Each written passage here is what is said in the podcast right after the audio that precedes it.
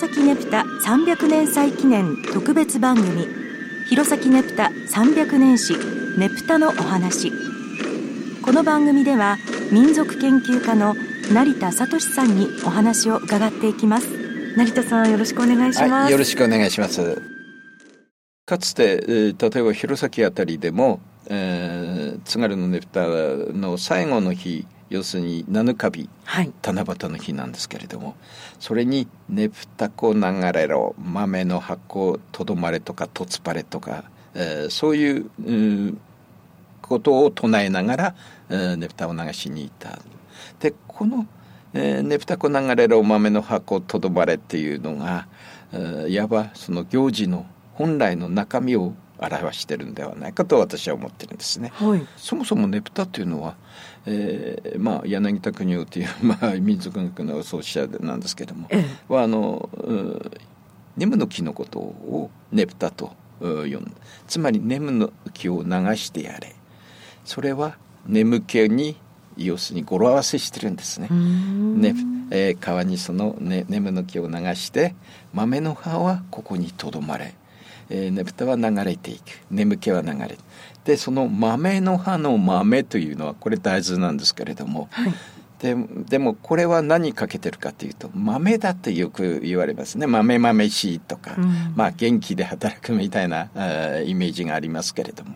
あの津軽弁で「豆し豆しくてらな」ってあれも同じ豆ですね。ですからこのこ、えー豆えー、ねぷたことなえろという文句は眠気を流してやれ。で、えー、元気にとど、えー、まって、えー、明日から頑張ろう。仕事に励もうというような意味合いなんですね。まさしくそのねぷたの内容をそのまま表しているのかというふうに私は思ってますね。先ほどねぷたは七夕の行事ということでしたがこちらも詳しくご説明いただけますか？ねぷたはまあいわば七夕で七夕のことを、まあ、こちらでは七日日と、はい、えー、呼んでたわけですけれどね。七夕といえば成田さんは何を思い浮かべます？やはり笹に短冊を吊るしてと、はい、願い事を書いて、はい、ですよね。そうですよね。それは、えー、中国から古い時代に日本に伝わってきた、はい。えー、行事なんですね。あの気候伝っていう言われる。要するに星に七夕の時願いをかけるっていう、えー、それは実は青森県ではその笹飾りを作るっていう風習は全くないです。今まであの県内でいろんな、えー、私もまあ調べましたけれども、えー、あの民民族調査では出てきません。で岩手と秋田まではその笹飾りを作るっていう風習あるんですけども、はい、こと青森県ではないんですよその笹飾りを作るっていうのは。じゃあ七夕の時に何やるかって言ったら津軽ではねぷたを流すことなんですよ。それが七夕の津軽の特殊な行事なんですね。で南部の方では実はあのやってませんねぷたは。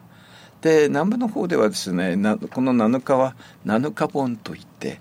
もうすぐ、えー、7月の、まあ、13日あたりから墓場に切って盆に入りますよね。ですからもう7日はもう盆に近い頃ですのでその盆の準備をする日、はい、それで7日盆墓掃除をしたり、えー、家の中の仏壇の仏具なんかを掃除したりそういうことをするのが7日盆の行事だったんですね。で津軽では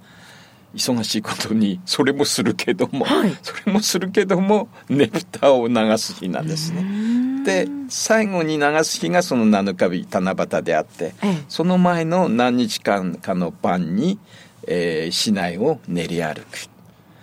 で最後に、えー、流してやる。で流してやることが本来の実はああのねぷた祭りのねぷた流しと言ったんですね昔は、はい、ねぷた祭りとは言わずにねぷた流しと言ってた。それがこちらの七夕の行事っていうのはそういうことなんですね。ねぷたをやることが七夕の行事。ねぷたの由来についてお話しいただきました。成田さんありがとうございました、はい、どうも失礼しました